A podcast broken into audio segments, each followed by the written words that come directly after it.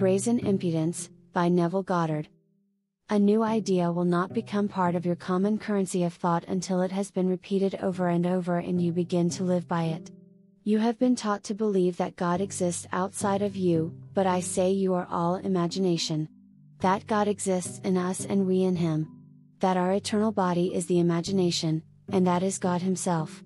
I mean every word I have just said, but it is a new thought. Until this new idea becomes a part of your thinking, every time you hear the word, God, your mind will go out to something you have conceived God to be. When I say I am, I am speaking of the Lord Jesus Christ of the New Testament and the Jehovah of the Old. When you go to bed tonight and put your head on a pillow, you are aware of being. That awareness is God. I want to show you how to use your awareness as brazen impudence. In the 11th chapter of Luke, it is said that Jesus was praying when one of his disciples said, Lord, teach us to pray, at which time he gave them the Lord's Prayer. Now, the Lord's Prayer that you and I have is translated from the Latin, which does not have the imperative passive mood necessary to convey the meaning of the prayer. In its original Greek, the prayer is like brazen impudence, for the imperative passive mood is a standing order, something to be done absolutely and continuously. In other words, Thy will be done, becomes Thy will must be being done. And Thy kingdom come becomes Thy kingdom must be being restored. That is not what is being taught, however, as he taught in the form of a parable such as, Which of you who is a friend would go to him at midnight and say to him, Friend, lend me three loaves, for a friend of mine has arrived on a journey and I have nothing to set before him, and from within he says, Do not bother me, the door is shut and my children are in bed. I cannot rise and give you anything. Yet I tell you, although he will not rise because he is a friend, yet because of his importunity, he will rise and give him whatever he needs. The word importunity means brazen impudence. In other words, he would not take no for an answer. Jesus was not teaching a disciple on the outside how to pray. He was telling you how to adjust your thinking so you will not take no for an answer. In the story, the friend knew what he wanted. He assumed he had it and continued to assume he had it until his assumption took on the feeling of reality and he got it. This is how you find God in yourself, by being persistent in your assumption. Then this story is told to show how you should pray and not lose heart. In a certain city there was a judge who neither feared God nor regarded man. There was a widow in that city who came constantly, asking him to vindicate her against her enemies. At first he refused, then he said to himself, Although I neither fear God nor regard man, yet because this woman bothers me, I will vindicate her before she wears me out. Again, we see the need for persistence in prayer. When you know how to pray, you will discover that everyone in the world can be used as an instrument to aid the birth of your prayer. They may be condemned in the act and pay society's price, while you are saved, yet you are the cause of their action. I will now share with you a very personal story. I tell it to illustrate a principle. Society blamed this lady for what she did, and she paid the price, but I was the cause of her misfortune. I am not going to justify my story, and if you can't take it, I'm sorry. When I first told it, one lady was very upset, and I regret that, but I have noticed that when someone has recently given up alcohol, tobacco, meat, or sex, they invariably condemn the state. They feel too close to it to feel secure. I am not saying that this lady had a similar experience where she was the victim, I am only speaking of a principle. Now here is my story. When I decided to marry the lady who now bears my name, I applied this principle. At the time, I was terribly involved. I had married at the age of 18 and became a father at 19. We separated that year, but I never sought a divorce, therefore, my separation was not legal in the state of New York. 16 years later, when I fell in love and wanted to marry my present wife, I decided to sleep as though we were married. While sleeping, physically in my hotel room, I slept imaginatively in an apartment, she in one bed and I in the other. My dancing partner did not want me to marry, so she told my wife that I would be seeking a divorce and to make herself scarce. Which she did, taking up residence in another state. But I persisted. Night after night I slept in the assumption that I was happily married to the girl I love. Within a week, I received a call requesting me to be in court the next Tuesday morning at 10 a.m. Giving me no reason why I should be there, I dismissed the request, thinking it was a hoax played on me by a friend. So the next Tuesday morning at 9:30 a.m. I was unshaved and only casually dressed when the phone rang and a lady said, "It would be to your advantage as a public figure to be in court this morning as your wife is on trial." What a shock. I quickly thanked the lady, caught a taxi, and arrived just as court began. My wife had been caught lifting a few items from a store in New York City, which she had not paid for. Asking to speak on her behalf, I said, She is my wife and the mother of my son. Although we have been separated for 16 years, as far as I know, she has never done this before, and I do not think she will ever do it again. We have a marvelous son, Please do nothing to her to reflect in any way upon our son, who lives with me. If I may say something, she is eight years my senior and may be passing through a certain emotional state which prompted her to do what she did. If you must sentence her, then please suspend it. The judge then said to me, In all of my years on the bench, I have never heard an appeal like this. Your wife tells me you want a divorce, and here you could have tangible evidence for it, yet you plead for her release. He then sentenced her for six months and suspended the sentence. My wife waited for me at the back of the room and said, Neville, that was a decent thing to do. Give me the subpoena and I will sign it. We took a taxi together and I did that which was not legal, I served my own subpoena and she signed it. Now, who was the cause of her misfortune? She lived in another state, but came to New York City to do an act for which she was to be caught and tried. So I say, every being in the world will serve your purpose, so in the end you will say, Father forgive them, for they know not what they do. They will move under compulsion to do your will, just as my wife did. I tell this story only to illustrate a principle. You do not need to ask anyone to aid you in the answer to a prayer, for the simple reason that God is omnipotent and omniscient. He is in you as your own wonderful amice.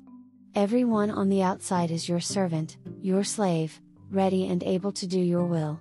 All you need do is know what you want. Construct a scene which would imply the fulfillment of your desire. Enter the scene and remain there. If your imaginal counselor, your feeling of fulfillment, agrees with that which is used to illustrate your fulfilled desire, your fantasy will become a fact. If it does not, start all over again by creating a new scene and enter it. It costs you nothing to imagine consciously. In my own case, the scene was a bedroom of an apartment, with my wife in one bed and I in the other, denoting that I was no longer living in a hotel alone. I fell asleep in that state, and within one week I had the necessary papers to start action on a divorce. This is what the Bible teaches. It is my textbook.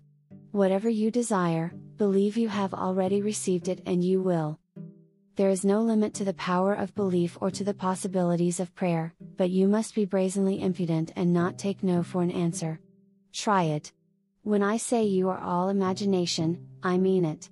While standing here on the platform, I can, in a split second, imagine I am standing on the outside, looking at this building. Or, in another second, be in London and view the world from there.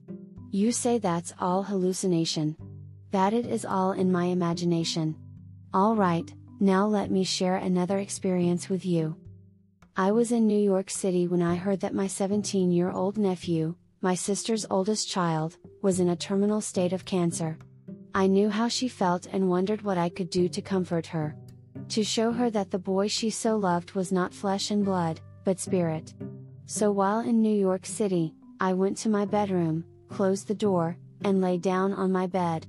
Knowing that my sister lived in the old family house in Barbados, I assumed I was on the bed where I knew Billy to be. I assumed my sister entered that room but could not see her son, only her brother, Neville. I lost myself in that assumption until my sister, Daphne, entered the room. Looking startled, she came forward, stared at me, then turned and left the room. When I was satisfied that I had seen her, and she had seen me and not her son, I broke the experience and returned to our living room to be with my wife and a friend who had come for cocktails. Ten days later, I received a letter from my sister, in which she said, Neve, I just can't understand it. Giving the day and the hour which coincided with mine in New York City, she said, I went into Billy's room and I was startled to see you there. I knew you were in New York City, yet I could not see Billy on the bed, only you. I must confess I was a bit afraid, so I left the room and when I returned I could see Billy again. She could see Billy because by then I had departed. If I am all imagination, I must be where I am in imagination. When I gave the scene sensory vividness, with all the tones of reality, I was seen by my sister 2,000 miles away. No, I didn't save Billy.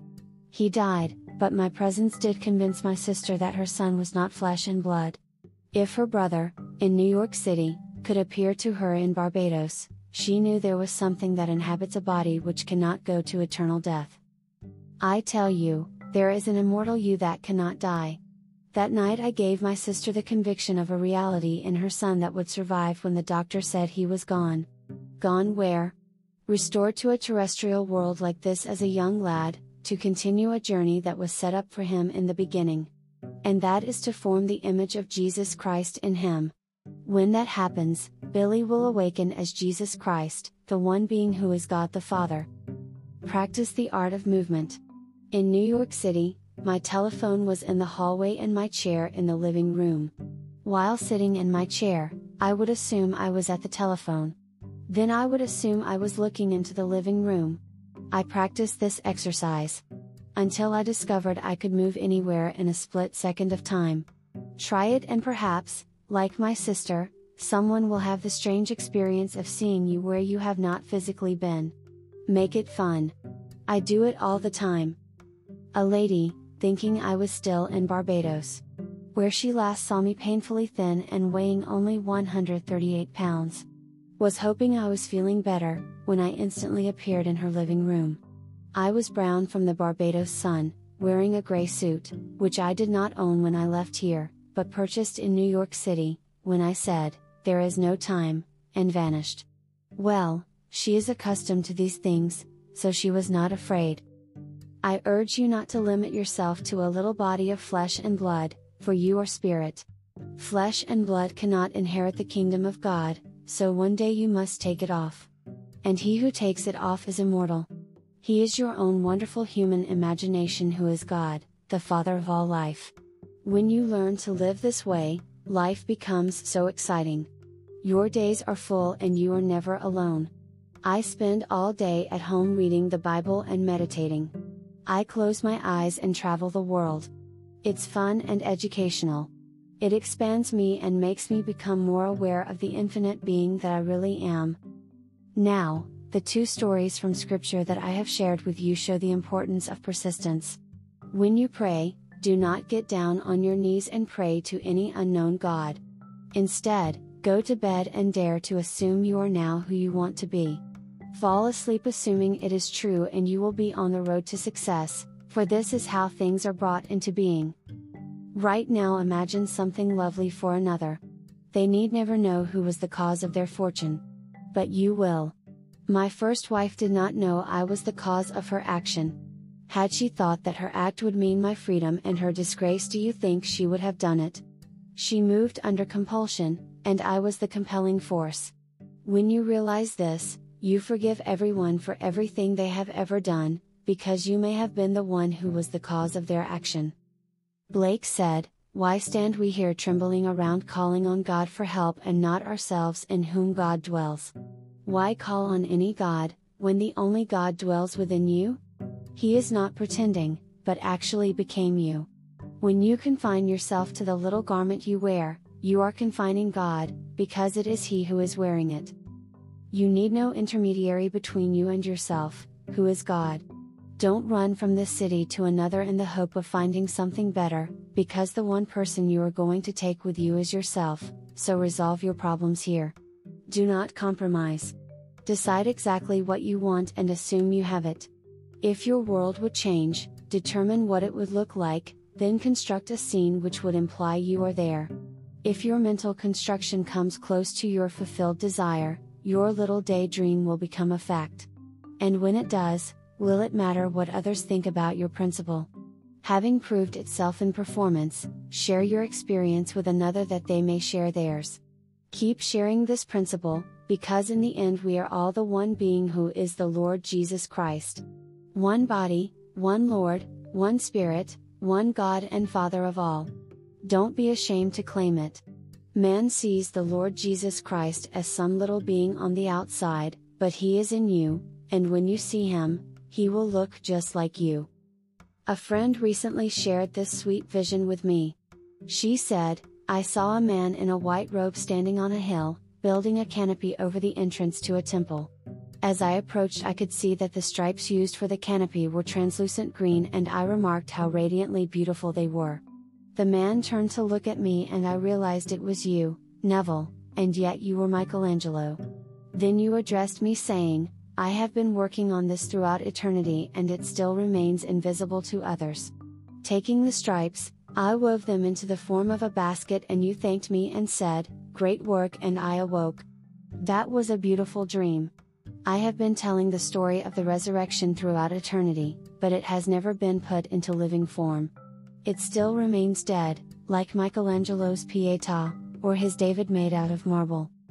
Let David become alive in the minds of others. Give life to the Pietà, the crucified one on the mother's lap. The story is public property, now a dead written code awaiting life in the imagination of men. Dramatize salvation's story. Make it into a play or a television show and let Michelangelo's Pietà become alive. I have made the story alive because I have experienced it. Michelangelo, with his tremendous know how of the human form, created the dead forms made of marble. I came along, unable to mold a stick, to find the dead forms taking on life in me. It is my hope that one day this wonderful story will be told as it really is, against the story that we have heard for over 2,000 years. Now let us go into the silence,